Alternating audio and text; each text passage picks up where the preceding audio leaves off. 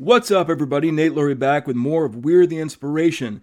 With some dark humor and brutal honesty, we're exploring the absurdity and normalcy of living with disabilities and bringing you the most entertaining podcast about disabilities you'll ever hear. This week's episode is interesting for a couple reasons. We're really doing this in the middle of Hanukkah, but this will be the show that comes out right before Christmas, so we should say happy holidays to everybody. Also, I've said before, everyone I'll have on the show will be disabled in some way. I won't say I lied about that, but I should have included people who are relatives of people who are disabled and those who've worked with the disabled. And I've had some people on that I've coached. This week, I have someone that actually coached me. Mr. Evan Braff, what's going on, man? Hey, Nate, how are you? I'm real happy that you invited me to your podcast. Well, it's good to have you on, man. But first of all, I got to say, it was interesting the amount of support I got just for doing this. And you were one of the people, I know you hadn't listened yet. I just put up the first show and you were so excited about me doing this. Yeah, I actually listened to the first one you did. I heard the whole thing beforehand. And I think the reason that I got so excited is part of coaching wheelchair sports, and I've heard this come out in some of your podcasts. Sure. Sports is a lot more than just being involved in athletics, right? So one of my goals as a head coach, and I think any of the head coaches that were ever part of the team, is what other things can we do to help the athletes on our team grow up and be productive men and women? And so when you see somebody put up a podcast like you did, and I was a coach, you get really excited about that stuff. As far as I can remember, I've always been interested in radio. So you probably figured one day I was going to do something like this. Oh, absolutely. What I get excited about is anytime I said, once again, when you're working with athletes or individuals with disabilities, things that I learned as a head coach is you got to treat everybody just like you would treat anybody else, right? Right. That's really important. And so anytime that I was coaching you guys, and I think you know this, I never let up on you all. And I believed in you guys. And it's not about the disability getting in the way. It's just really believing in folks and believing that they can do it and giving you the skills and abilities to do it when you already know it's there. It was really easy at the time when I was coaching you guys to coach you all because you all really started believing in yourselves. And I think at your adolescence, that's really important, especially when you have all these other things going on, right? And I heard you talk about this previously. Once you say it's growing up and you're in high school and all these other things, just layering on having the disability and then being around your non-disabled peers, that can be heavy, right? It can. I don't know if I told this story on a show that hasn't come out yet. I think I have. But I'll give you an example of that sort of thing. There was a guy I'm still friends with to this day. He's not local, but we talk on each other's birthdays. That's about it. But we grew up together. We met at a camp before second grade, and it turned out we were going to the same school that fall afterwards. And I found out later, his first reaction to me was, I don't want to be in the same camp group as that wheelchair guy. Later on, I asked him, how long did you feel that way? He goes, about a week. Yeah. It can be heavy, but I'll give you another example because this is a kind of a funny story. Like, I'm not saying bullying is funny or anything like that, but you hear a lot more about school bullying now than you do when I was growing up, for example. Right. And I feel like maybe a lot of disabled kids have been bullied, possibly. I never was, but the closest thing that I had to a bully was this kid who I remember in elementary school used to do these like fake kicks, like right inches from my face. And I wasn't scared of him. I thought it was just strange. And just these really impulsive things like that. There's more to the story, but I'll just tell the punchline. Later on in high school, we found out this kid had Tourette's syndrome. So. Right. It all comes around. But for me, Nate, just knowing what I know and working in the disability field for over 28 years, the reason I love doing this work, the reason I fell in love with it is probably my first job. I had a master's degree in therapeutic recreation. My first job was actually working with the wheelchair sports team in Fairfax County. Is that right? And what a great introduction to working with individuals with disabilities, because every day you show up and you are working with kids and youth and parents who are just really committed to seeing their kids be successful. And I don't know if you're going to have him on the show at some point, but Eric Rode, who is, him and his wife right now are running, you know, the Fairfax Falcons. He was the very first kid I met. For me, it's just really cool to see somebody you work with, and now you look back and they're actually running a program. For me, when I went into the wheelchair sports stuff as a head coach, yeah, I wanted to teach you guys skills about being an athlete, basketball, sports, and all this other stuff.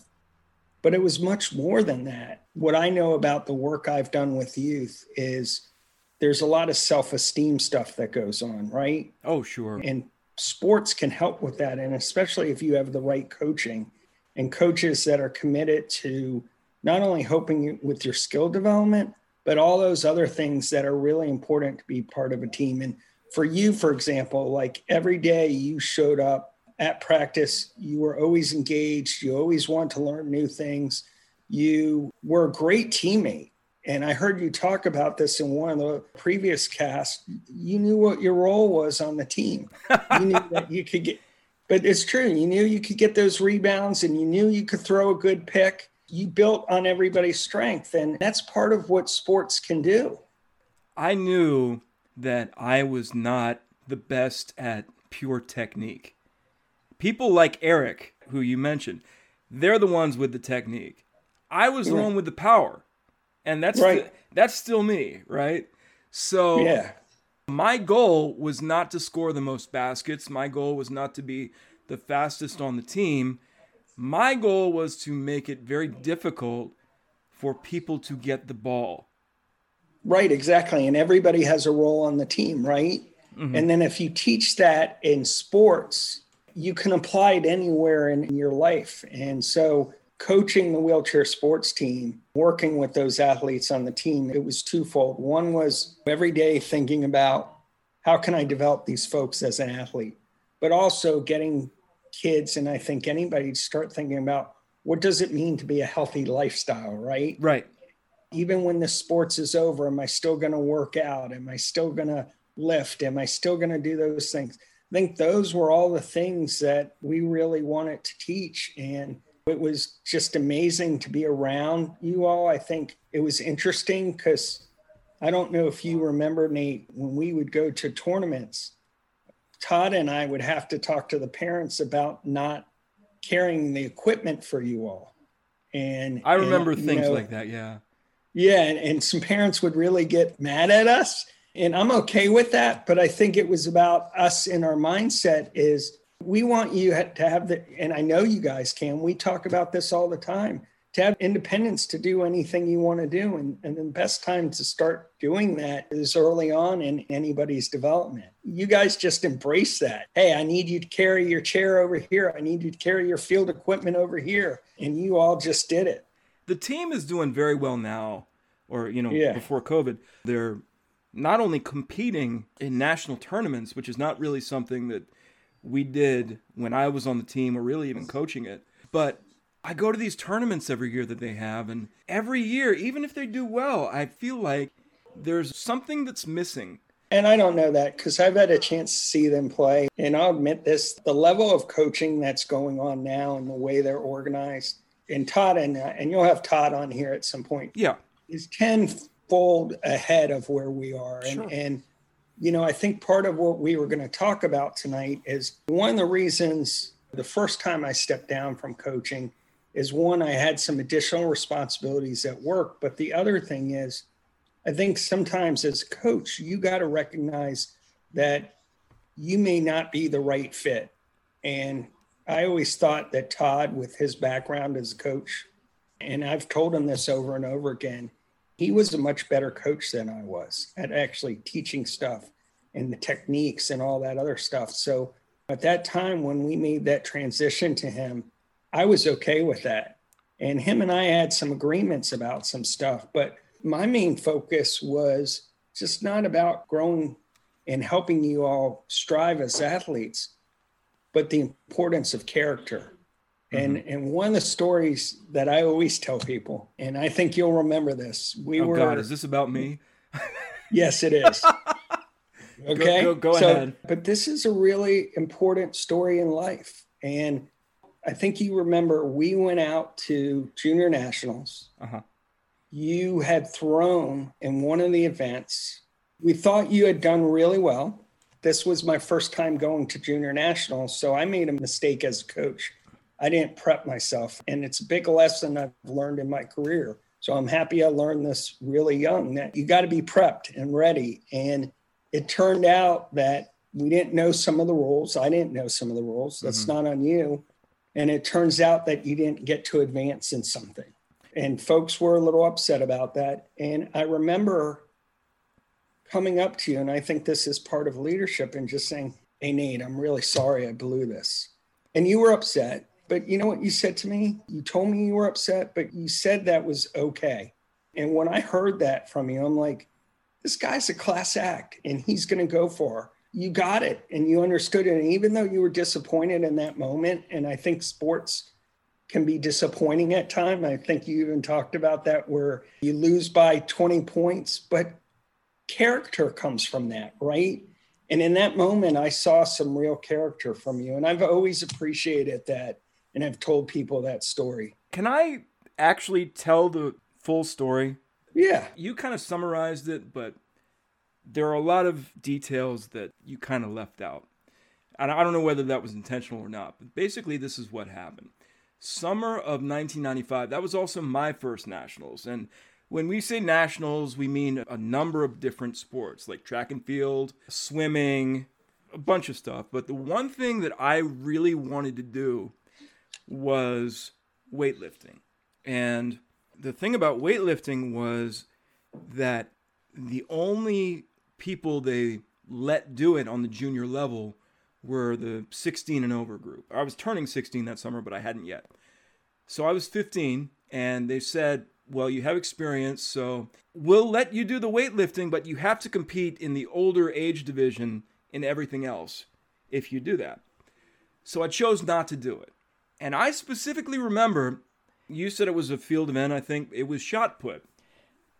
I beat 16 people that they put in front of me. I remember that vividly.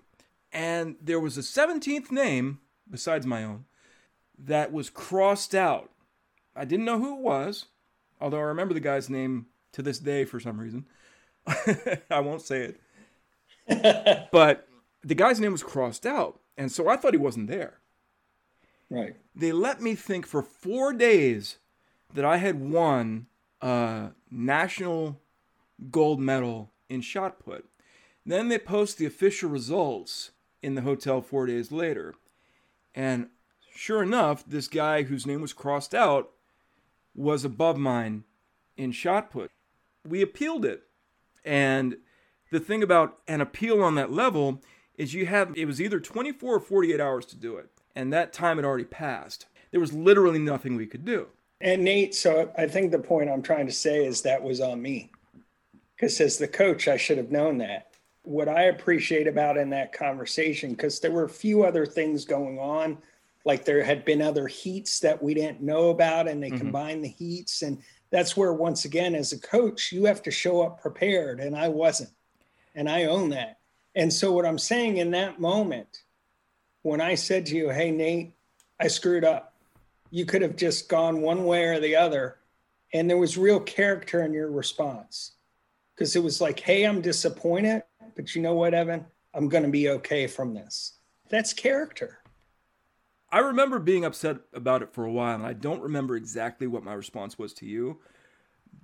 But I do remember you being upset about it as well. And I think that's why I was ultimately okay with it, because I realized, and again, you had coached us, I guess, off and on at that point for 3 years, but that was the point where you and I actually bonded.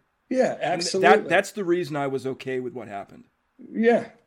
Because I realized you had my back. That was all I needed. Yeah, and I tried to go to bat for you, but I also say in sports, we know this, things don't go our way, right? Mm-hmm. So how do you show up? So I don't know if you've been following sports lately, but the kid down in Texas who just got suspended for going after the referee. That's not how you show up. And that's not what we teach. That's not character. So for you in that moment to allow me just to say, and I think coaches do that all the time. There's occasions we make the wrong calls or we didn't quite know something. If you have that relationship with your team, they're going to understand that. And that told me something about your character, because sometimes in defeat, we really show up. Do you know what I mean by that? You show up in character. The other thing I want to talk about that was on that trip, I would never be able to do this anymore. I was too young. I probably didn't know this was the right thing to do. But do you remember when I took you and Brian whitewater rafting? And that was a blast. I absolutely do remember that. I remember somebody fell out of the raft. It wasn't me. I was rowing, right? Because I was a strong guy. So I was rowing. I was sitting on the edge of the raft. And as soon as somebody fell out, I actually fell into the raft. Right. That's what I remember about that experience. But do you remember when we showed up for the rafting and they didn't want to take you guys rafting because you guys were in chairs? Vaguely, yeah. That to me is part of this discussion, right? Sure. Why couldn't you guys be whitewater rafting? And we got you guys in the raft. And I think people were like, holy smokes, these guys can do this. Mm-hmm. And that's part of what this is about, right? Absolutely.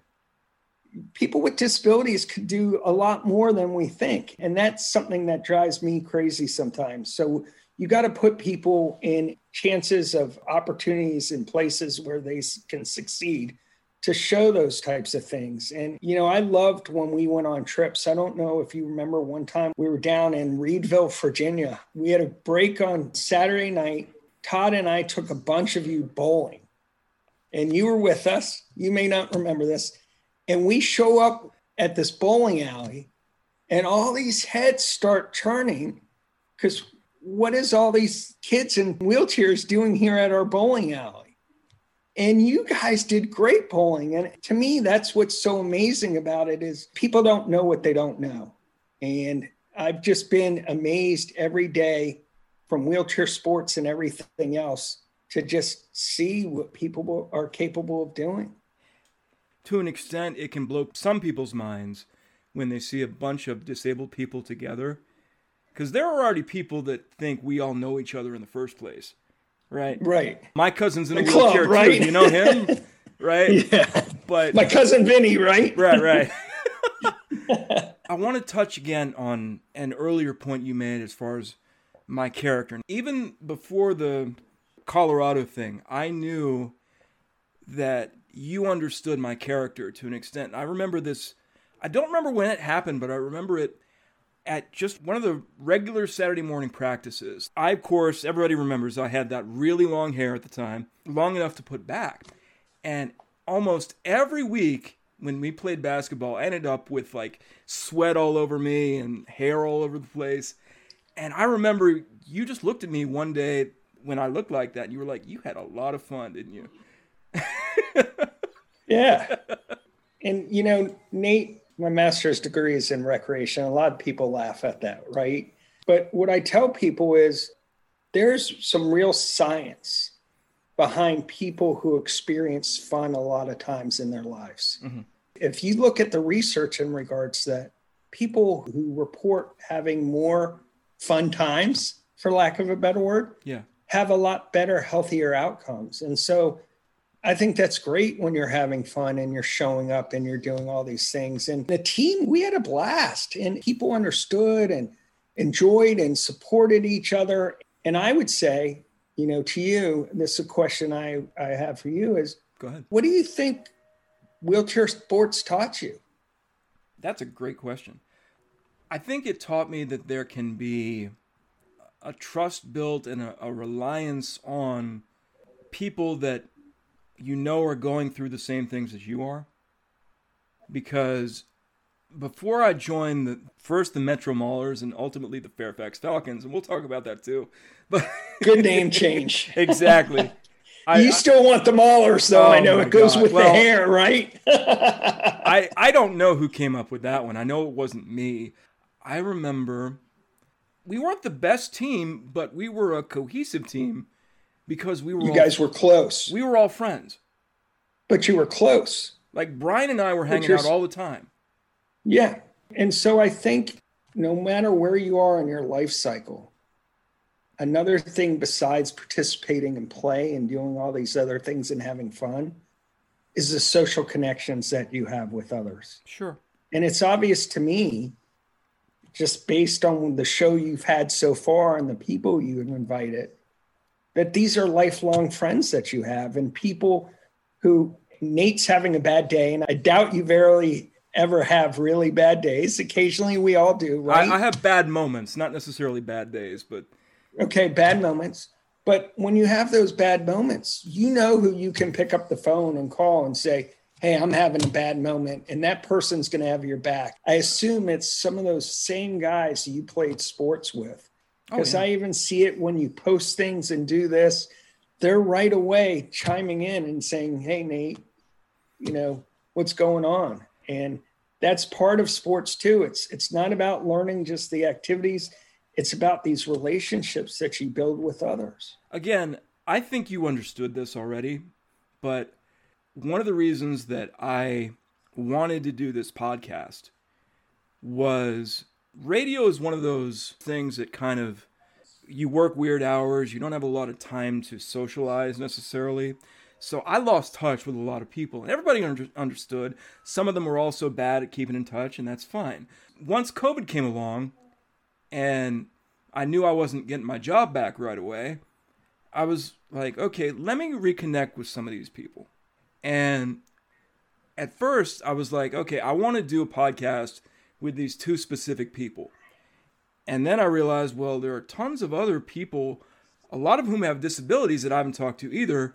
So let me reconnect with them through this podcast. And that is why I'm starting with people I actually know. It shows the connections you've developed with people when you can send them an email right away and they're like, I want to be part of this. Mm-hmm. And it's because of your character, but it's the relationships you've built with people. And so I tell people to this day, one of the best jobs I ever had was coaching that team. And you kind of touched on this, that you went to school to learn about therapeutic recreation, but how did you get interested in that? I'd always worked at camps since I was 13 or 14.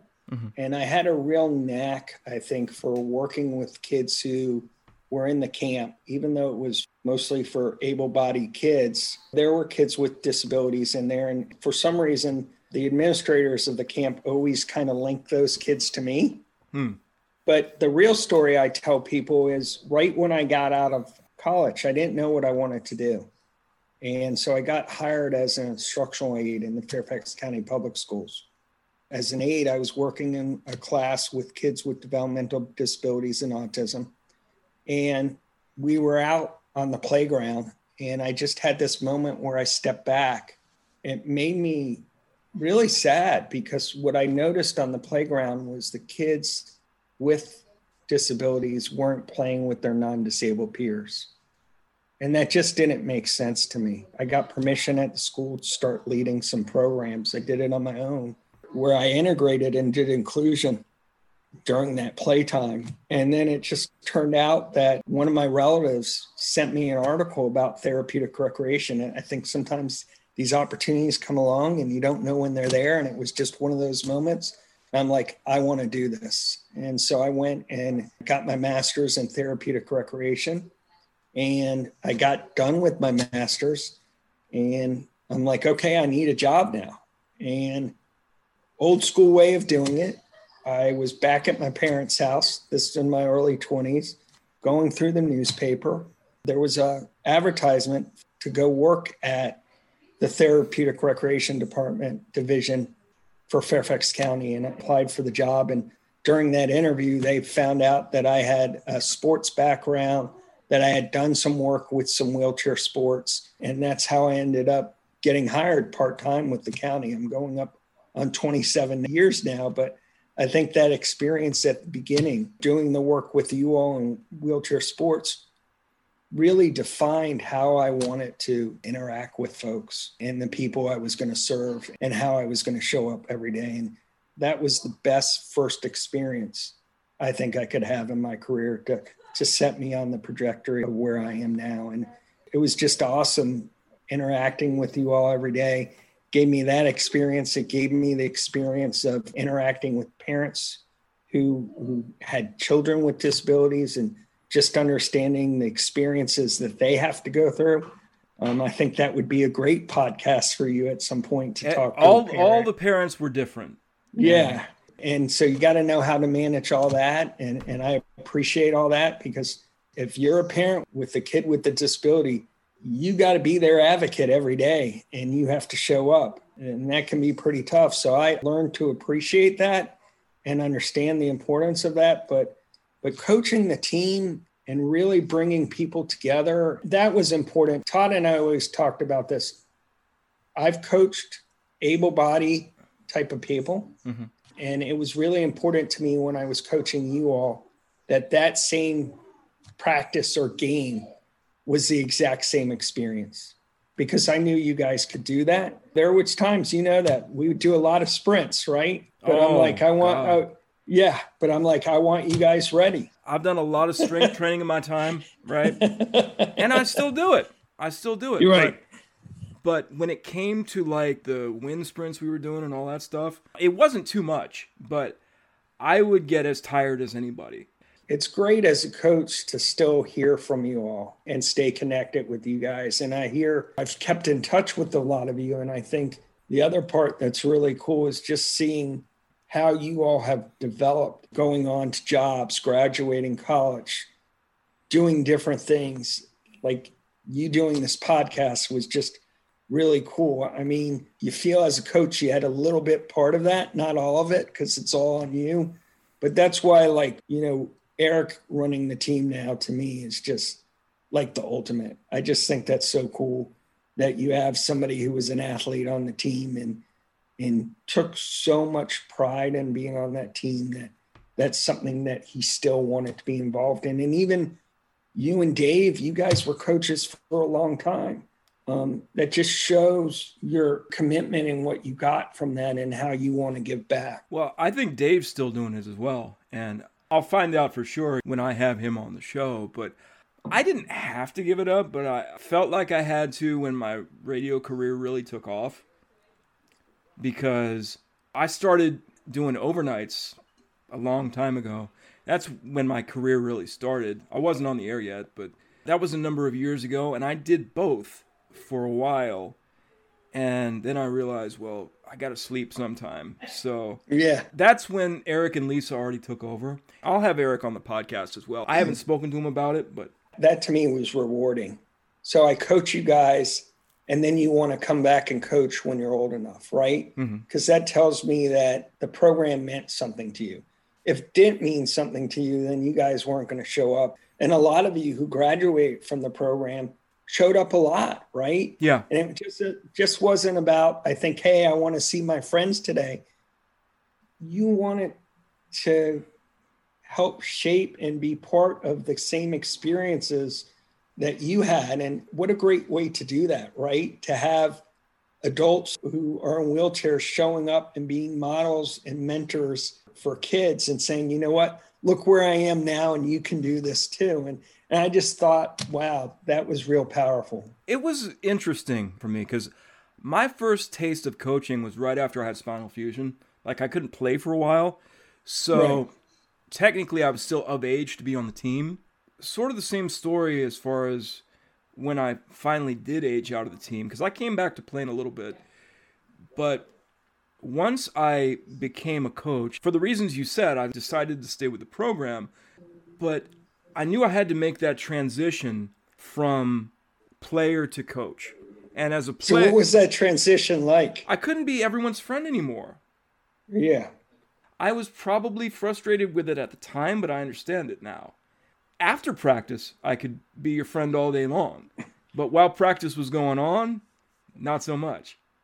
Yeah. And I must have learned from you, because when I had people doing things, I was having them do a whole bunch of cardio, a whole bunch of foul shots. That was my coaching style. And to tell you the truth, I got thanked a lot for it. Right. That's another skill, right? Because you have to learn how to those personal relationships and leadership stuff. And that's what we always try to aspire. I don't know if I ever shared this with you, but we had a lot of offers for you guys to go over to George Mason and speak. I was teaching one of the classes over there. And I really thought it was important for you all to come in and talk about your disabilities, because I think there's something that's empowering with that, right? Yeah. If you can talk about it, I think it makes you stronger. It was hard sometimes to get some of you to talk and come into class. And I get that, because you're dealing with all these different things. But to me, that's one of the things that I'm really think what's great about this podcast is that you're talking about it, right? And when it goes back to what I said again, you don't know what you don't know. And if you can educate people and people can take a step back and learn, I think there's a beauty to that. And it leads into the story. You were there this night. We had a sportscaster come out. Do you remember this? We were at a practice. Like with the news crew? With the news crew. Yeah, I remember this. And at the end of the video shoot, she wanted to have the last shot of her getting a basket in the hoop, and she was in a wheelchair. I remember she fell. And she fell. Yeah. And she didn't. But what I really loved about this, and this showed something about your all's character, is you guys stopped her immediately. And I remember this as a team, and I didn't have to do this as a coach. And so I knew when this happened, I'm like, we taught them something. You guys gave her such a tough time and told her that it was unfair to want to make that basketball in the hoop, because she should be showing people how hard it is to shoot from a chair. Right. And especially with they were trying to rig it, right? Yeah, they were trying to rig it. And I just remember as coaches, we didn't need to step in. You guys just intuitively knew that was wrong, because it's stuff we had talked about, right? Mm-hmm. To me, that was just one of those moments as a coach, you're like really proud of your team, because you didn't have to say anything and they stepped in and they knew what was right. And in that moment for that woman, she missed what the story was about. It wasn't about making the hoop. It was about you all as athletes and how hard it is to play wheelchair sports. I haven't thought about that in years, but as you were telling that story, I remember a few things about it. First of all, when she fell, I remember being right in front of her, and I'm like, I didn't do it. Well, we know you didn't, Nate. No. I'm teasing. I remembered that part, but I had forgotten the part about them wanting to kind of create their own narrative. And to me, that was missing the point. Especially now, it's missing the point, because I've already said on the podcast that a lot of the portions of wheelchair sports that are shown on the news are fluff pieces as it is. Right. Which I have issues with to begin with, but this would have made it worse, to the point where they were trying to make it look so easy, and it's not. Exactly. No. And that's what I didn't like about it. Any sport you show up to isn't going to be easy, and you have to work hard and you have to do the time. And I remember we did some exhibition games against the GMU basketball team. I've got one of the pictures on my wall here with that team. Yeah, yeah. And one of the things that I appreciated is they would get in that chair. And I just remember after those practices each time, they were like, man, that's tough and that's hard. And I think those types of awareness things are really important. It's just one piece of it. My goal always as a coach, and I just have a theory about this, my dad taught me this, is I think there comes a certain point where you're just wired a certain way. And you have to love the way you're wired. And that's part of, I think, of coaching, is helping people just build up their self-esteem. And when they have moments like we've talked about where things don't quite go right, as a coach, you use that as learning moments. What was great about you guys is you all were eager to learn. And I love that. What a great situation to be in as a coach, right? I've coached a lot of different groups, and that's what I really appreciated about the team when I had a chance to coach it. I think there was an understanding, especially after I had been playing for a couple of years, there were definitely teams better than us. And for me, it wasn't that I didn't want to get better, but even to this day, I don't believe in just doing one thing. Absolutely. In my years of being in radio, I've kind of had to go heavy on the weight training because I don't necessarily have time to do things other than just go to the gym. And right. I realized that to maintain fitness and weight goals and stuff like that, weight training is not enough on its own. I can be strong. Absolutely. But right. But it's not going to get me where I want to be. So believe it or not, during COVID, I've actually started playing basketball again. That's great, man. But the point, I think, Nate, your point is a good one. And this is what we tried to do in the wheelchair sports team is not only talk about basketball, but we wanted to expose everybody to a variety of different sports. So right. in the summer, we do golfing, we do tennis, we do all these different things.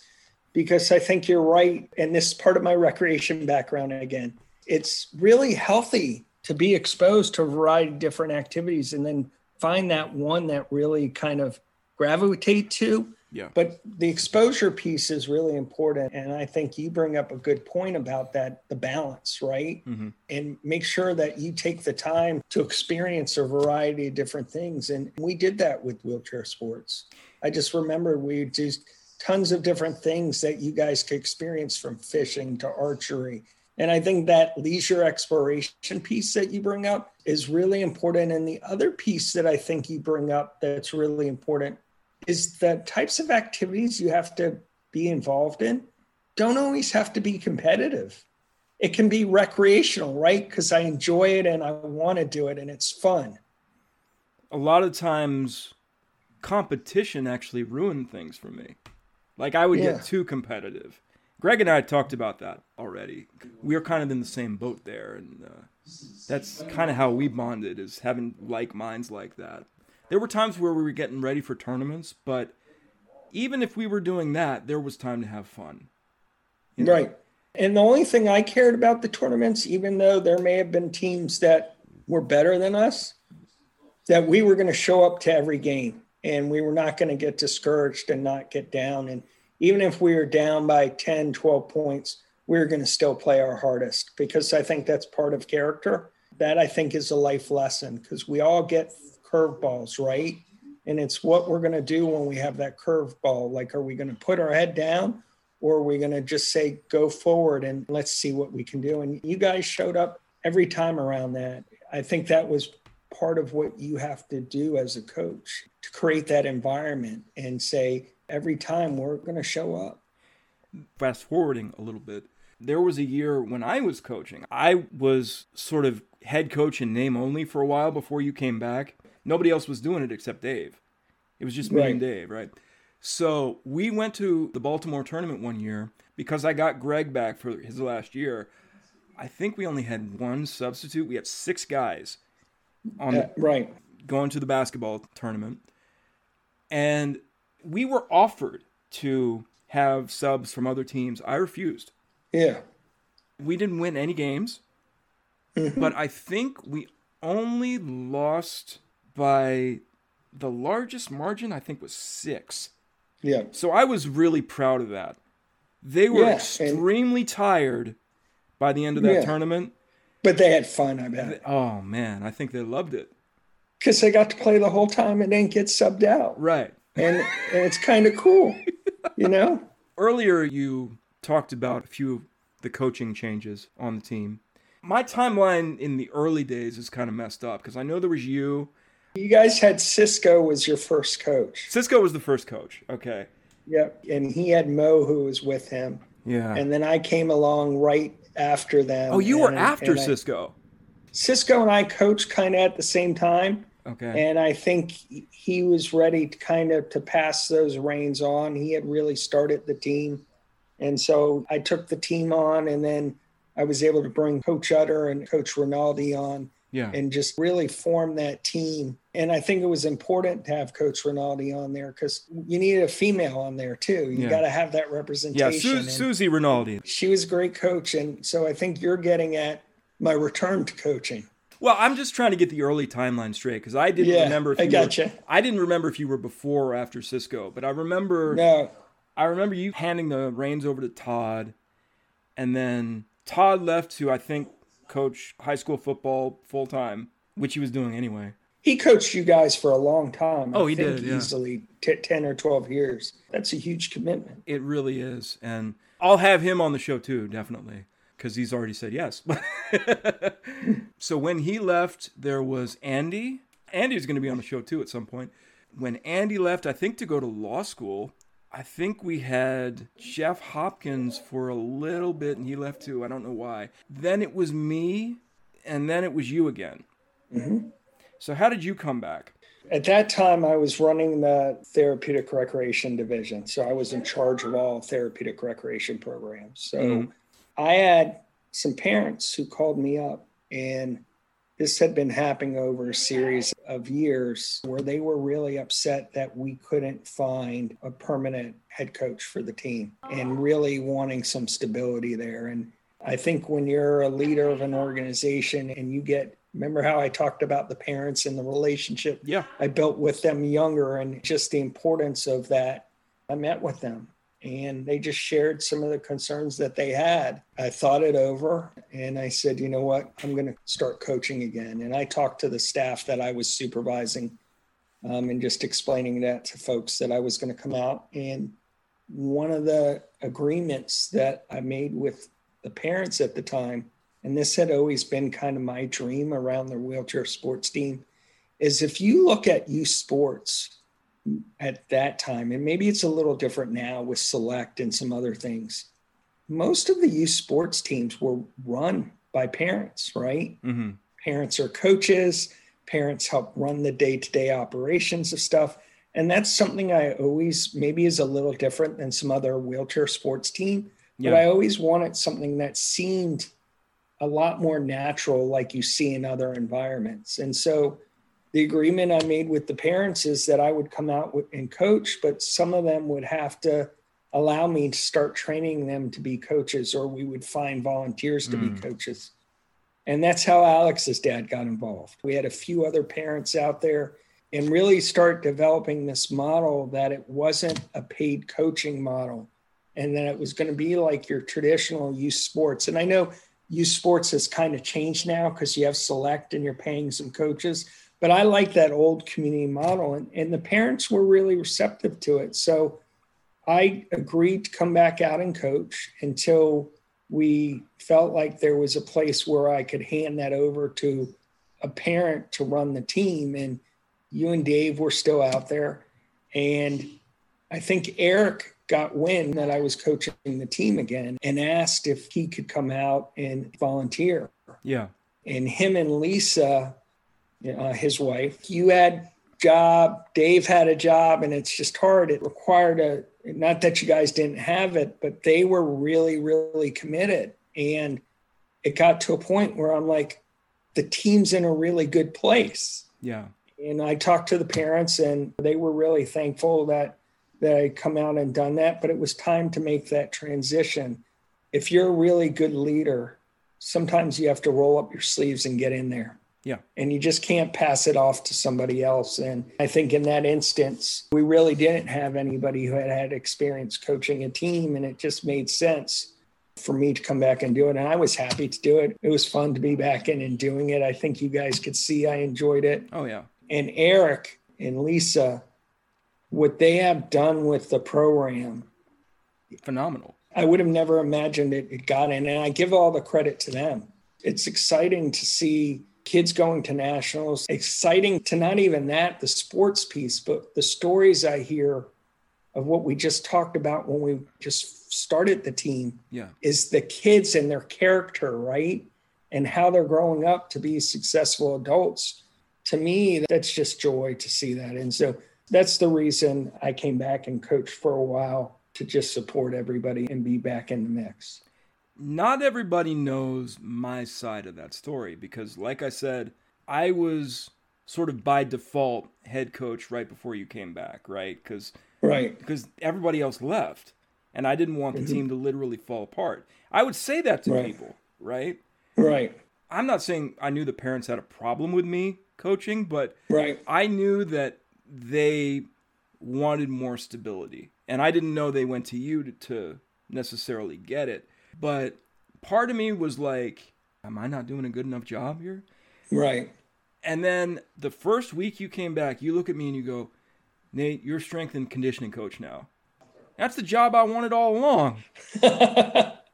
I can do that, right? Yeah. You were sort of phased out after a while, and Norman and Eric and Lisa were taking over. And the truth is they were doing so well that my position as strength and conditioning coach was also sort of phased out. There was no time for it. Right. So basically what I was doing, and no offense to any of these people, but what I ended up doing was I was more of a physical therapist to the ones that couldn't necessarily play basketball. Right. And I didn't really feel comfortable doing that. I was qualified to be a strength and conditioning coach because I knew how. I don't know how to be a physical therapist. So right. That sort of led to my departure from the team. Like you said, I had a job anyway, and things that Eric and Lisa were doing, I had thought about doing too, but I really had no means of it. And I had a conversation about that with Eric one time, and he said, well, social media makes it a lot easier now. Yeah, it does. It really does make it a lot easier. It really does. The thing I'll say, Nate, is I don't think the parents necessarily had a problem with you as the coach. They were tired of the constant in and out as a head coach, right? Sure. And I think the only way you're going to build stability in having a program like this, and the right thing to do, is to turn the parents into coaches, right? And even Eric and Lisa are doing that now. Yeah. I mean, that's a natural program. I think part of what you talked about is this idea of mainstream and inclusion. Mm-hmm. And if you want things to be included, then you should model it like other community programs. And so I do think there is a place for, and we had a lot of kids who showed up who maybe had some mobility issues, for them to be there and get some of that one-on-one, and it builds the confidence. I can think of plenty of players who their role was just to set picks and do some other things, and they were the best pickers on the team. Mm-hmm. And so I think as a coach, you have to kind of recognize that. So I think in no way would I ever want you to go away with that experience like I wasn't a good head coach. I think it was more about the parents at that time really being tired of us constantly having to seek a head coach. And what I remember at that time is you were also starting to get into your radio career. Yes. And so there were times when you couldn't be there on a Saturday, and they're like, I want the same person there every Saturday. And I get that as a parent, and when you're trying to build a program and how you have to have stability. So coming out and doing that, I think really made sense. And I think as somebody that I would like to think I was sort of at the beginning of the wheelchair sports team, each year or each 5 years, you want to see it grow. And so I grew it, Todd grew it, you and Dave grew it. And now you have Eric and Lisa there who have grown it to a level that is just so exceptional. It's wonderful to see. And it sustained itself. Program started in 1994, right? I think it was 92. Yeah, maybe 92. And so you're talking now where it's 18 years old. I mean, yeah. In 2 years, it's going to be 20th anniversary. I mean, 30th or 30th. Yeah. I mean, that is really powerful to see something sustained like that. I'm not saying I have a problem with this now because I understand all of it. I'm not sure to this day whether when we were doing it by ourselves, Dave and I really grew the team, because it felt like we were just trying to hold it together. Right. Now that we have this discussion, I really think the parents were picking up on that, because all we were doing was, well, I don't know if they do different sports now, but all we were doing was playing basketball because we knew that people would show up for it. Right. And anything else was sort of a crapshoot, whether people would show up or not. So the days of doing different things was kind of over. And we weren't really getting new people. But Nate, there's still a role for holding it together. Does that make sense? Yeah.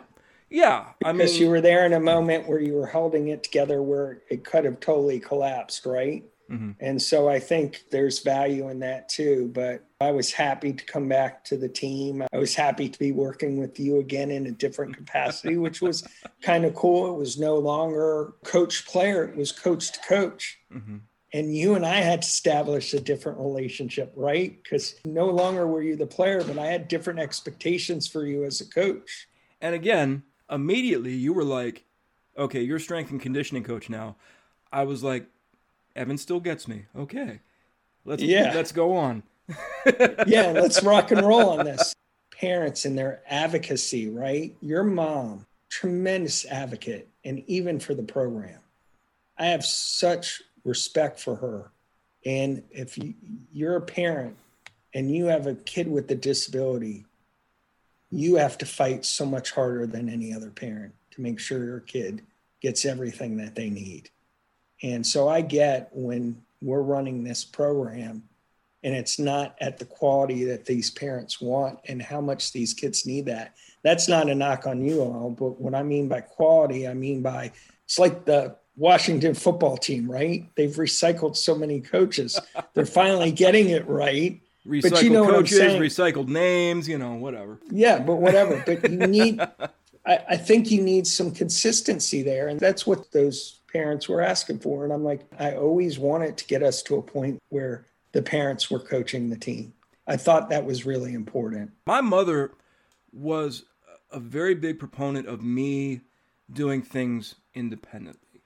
There were, and I'm not going to mention any names, but there were other people on the team whose parents didn't really have that mentality. When I saw her, maybe you couldn't see it because you were a little bit younger. Mm-hmm. One of the things that I appreciate about your mom is she, for those parents that were maybe being a little bit more protective because their kid had a disability, and I get that. Yeah.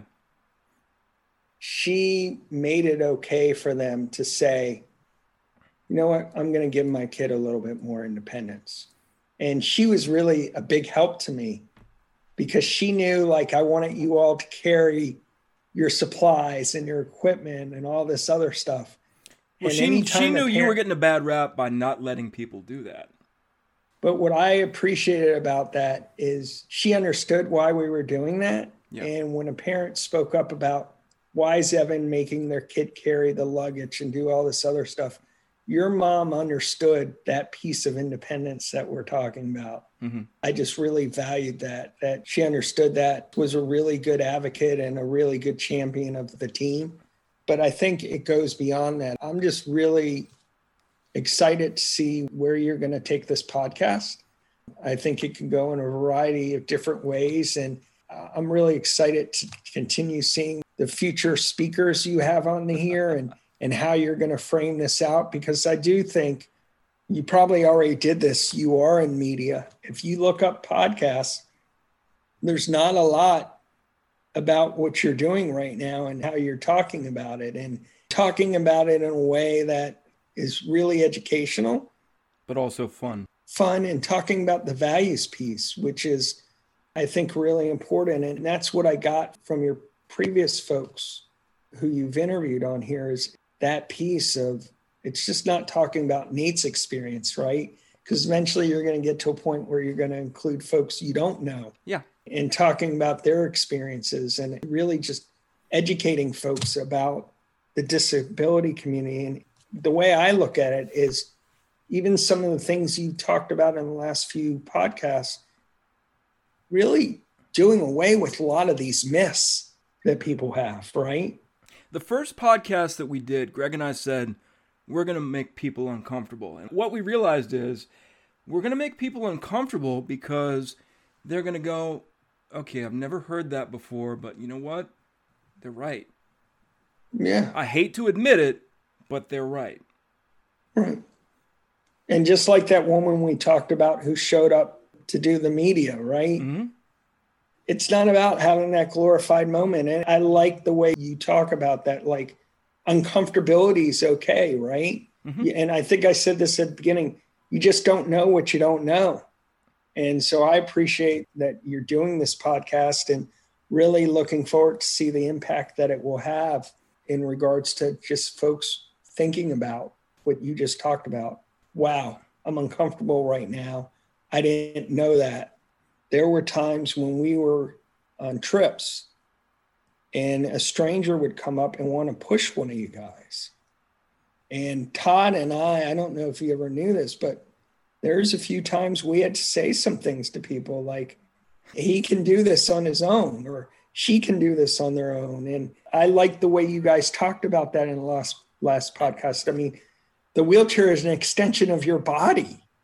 And how can somebody just think about getting in your space and think that's okay? I think this was when he was on his way out, but I remember vividly Todd saying to basically the whole team, he said something to the effect of, he's always respected me because I would rather die than have someone push me when I didn't need it. Right. That's your space, right? Mm-hmm. And people don't understand that. And I think that's part of sports too. I think we're teaching you all how to say, you know what? That's not okay.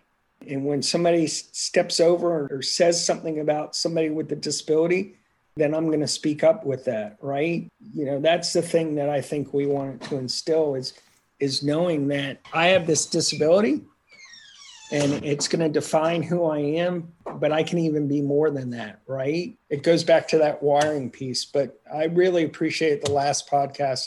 That really got me thinking because I'd forgotten about that space stuff.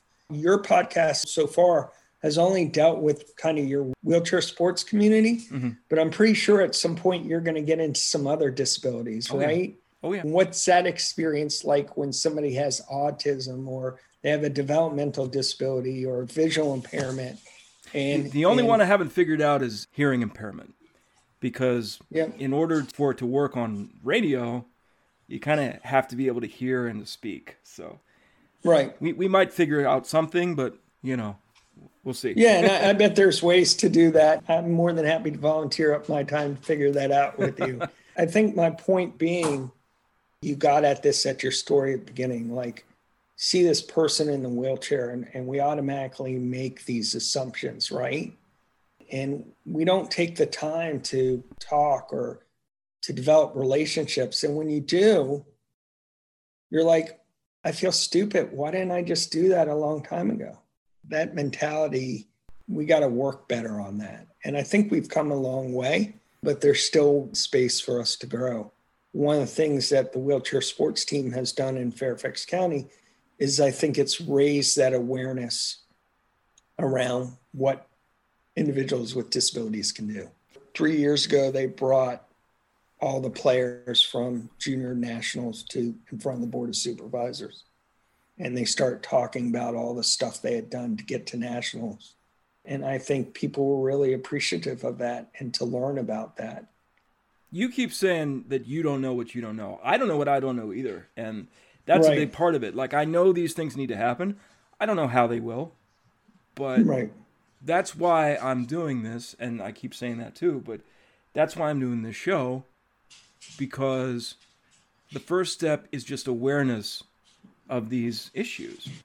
If more people are aware, they have an idea of things at least not to do or not to assume. And you're planting some seeds, right? I'm really excited to see where this journey takes you, because I think at some point you're going to be building awareness, and then you're also going to start saying, you know what? We really need to have a conversation about this and how can we change this? Right, in our society. And I see where you're going, because you even talked about that in some of the podcasts. I think you alluded to, I forget who it was, you had mentioned some video you had seen of somebody talking. It came up on your podcast and all of a sudden it was publicized in the media.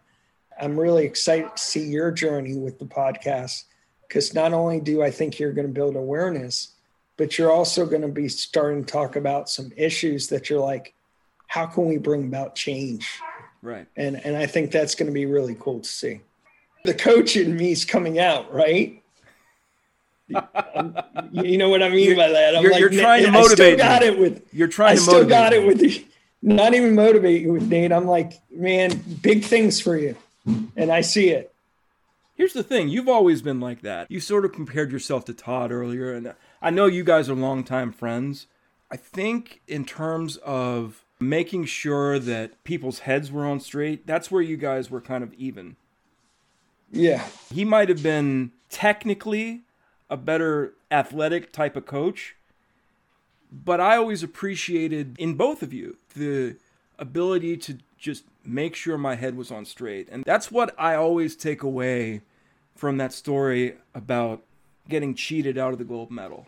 Yeah. Because you were there to just make sure that I was going to be okay.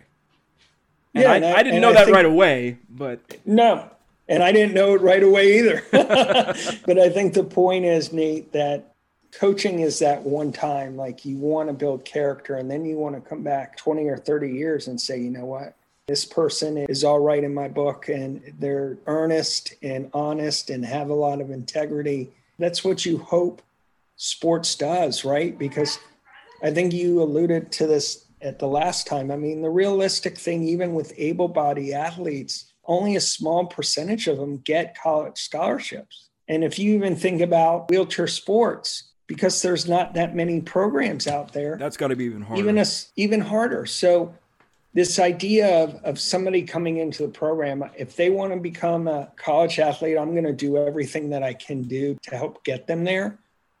But there's much more in sports that comes out, this idea around character building and the connections you have with others that you've talked about tonight. The number one thing you said you got out of the program was these friendships you've developed. Absolutely. And people that you can turn to. And that's the beauty of sports. It's a responsibility of a coach to build that type of community on a team. If all you're focused on is just winning, and you're not thinking about those character moments, there's times where I would sit some of our best players because they were being asses on the court. That's the best way to put it. And I was probably one of those at one time or another.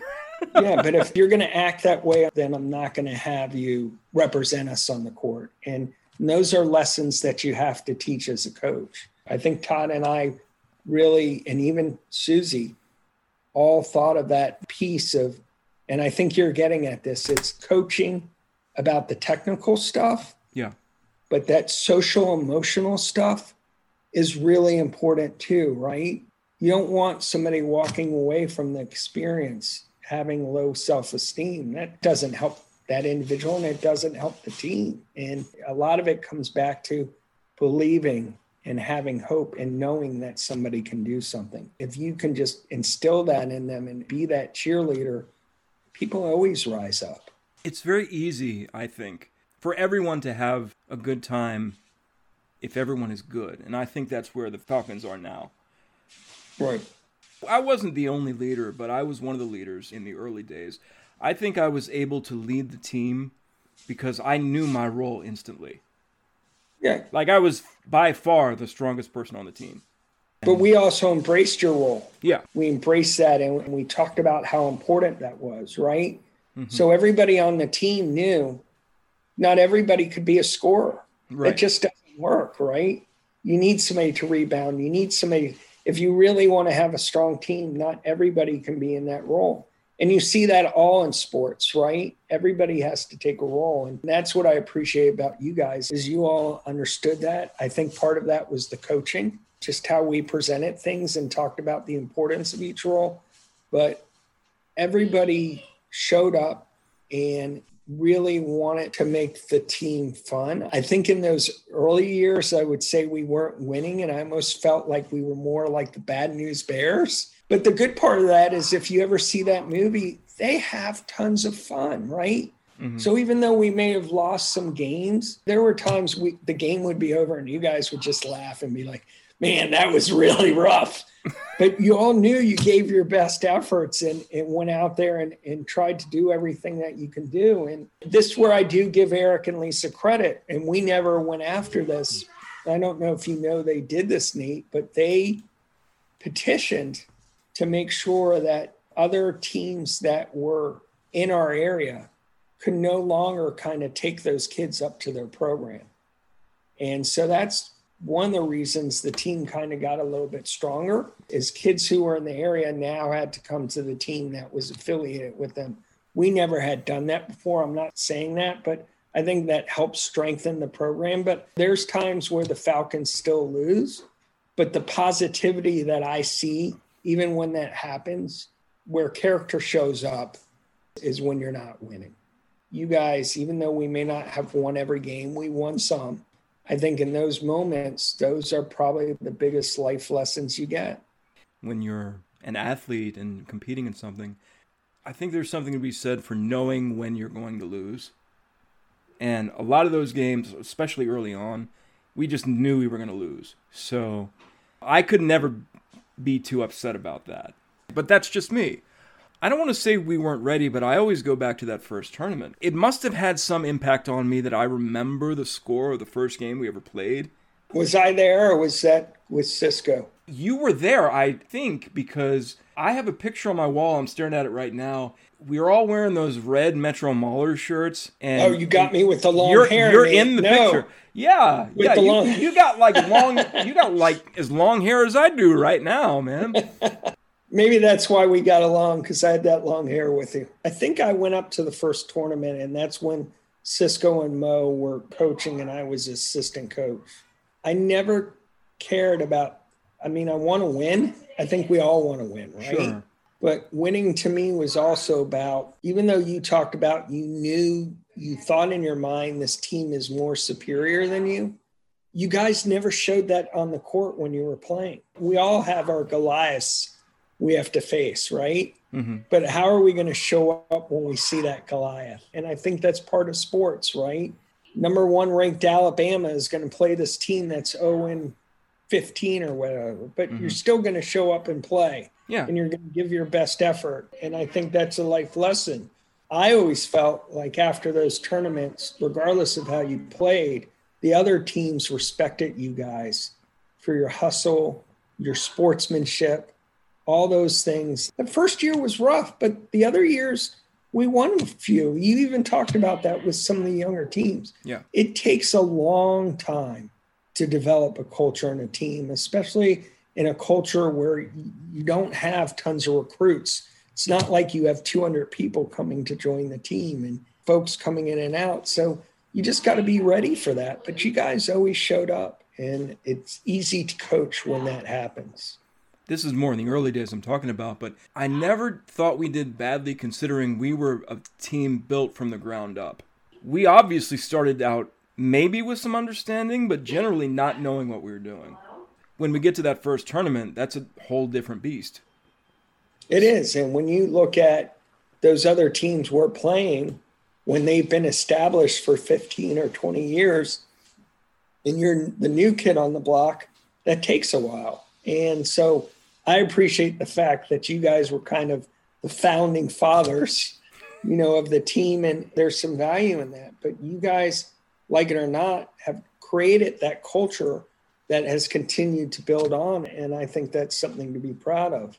A lot of times in the media, when you see a story about somebody with a disability in sports, it's going to be in the Metro section or Life section. It's not going to be on the sports page.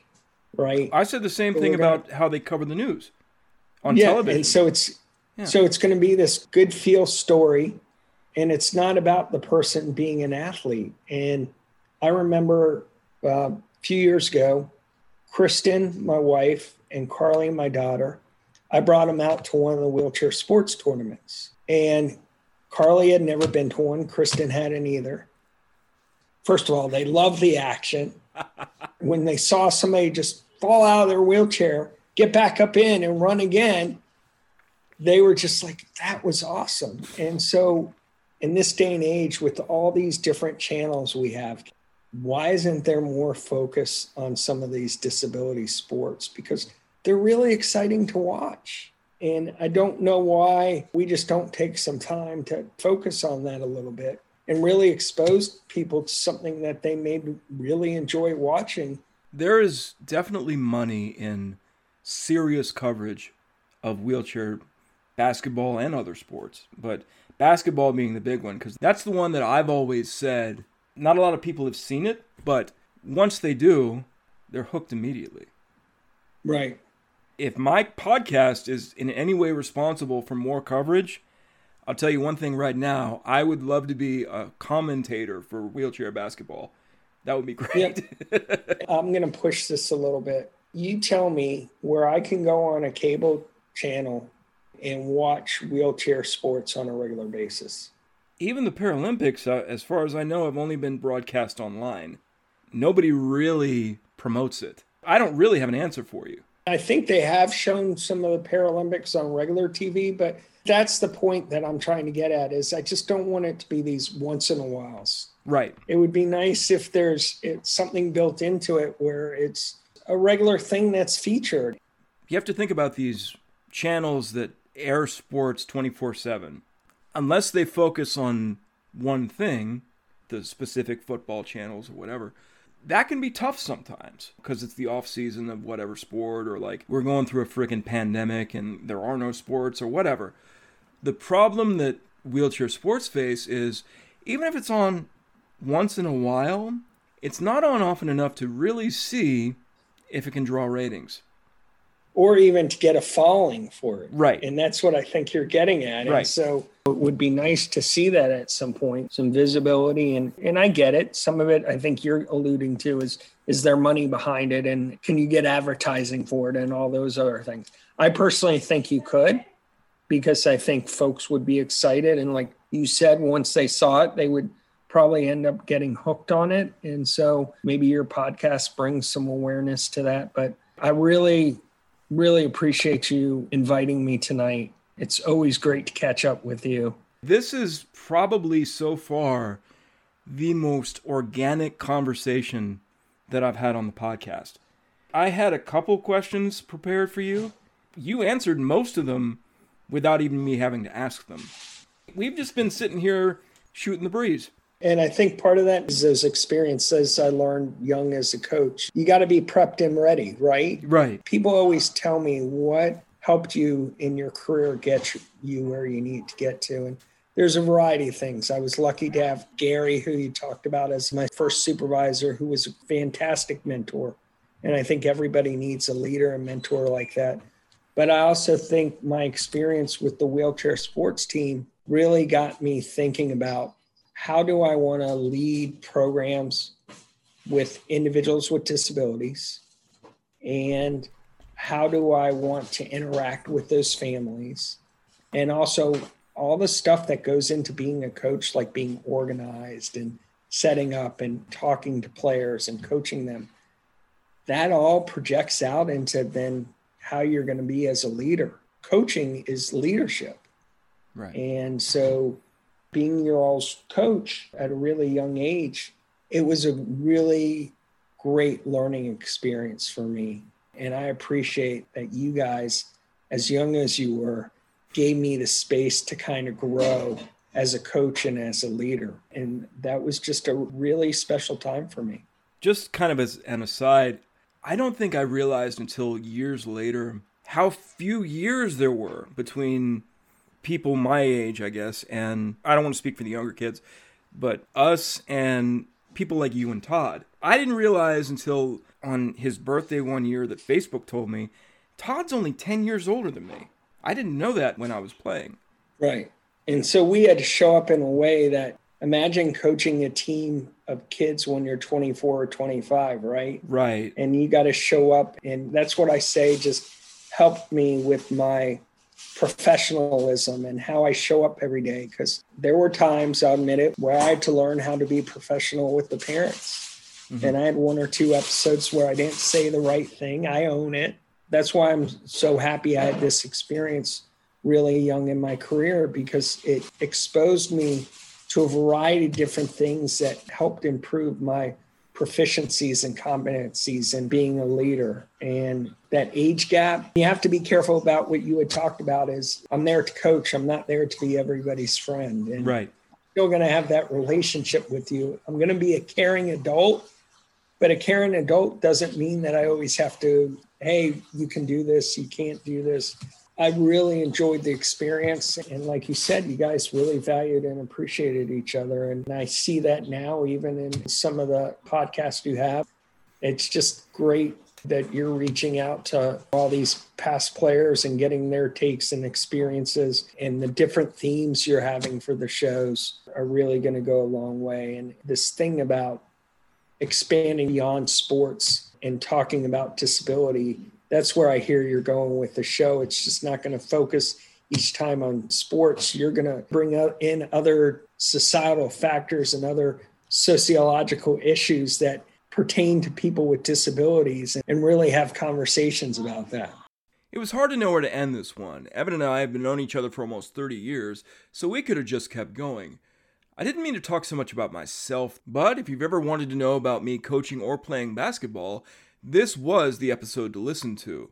Also, for obvious reasons, I didn't ask Evan if he'd ever been called an inspiration. He's not disabled. But in the future, for those who are not disabled, I will ask if they've ever had misconceptions about the disabled community before they joined it in some way.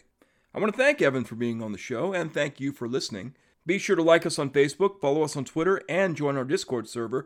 Links to those are going to be on the SoundCloud page when I put the show up. Also, Merry Christmas to everyone, and if you don't celebrate it, it's going to be on a Friday this year, so celebrate that.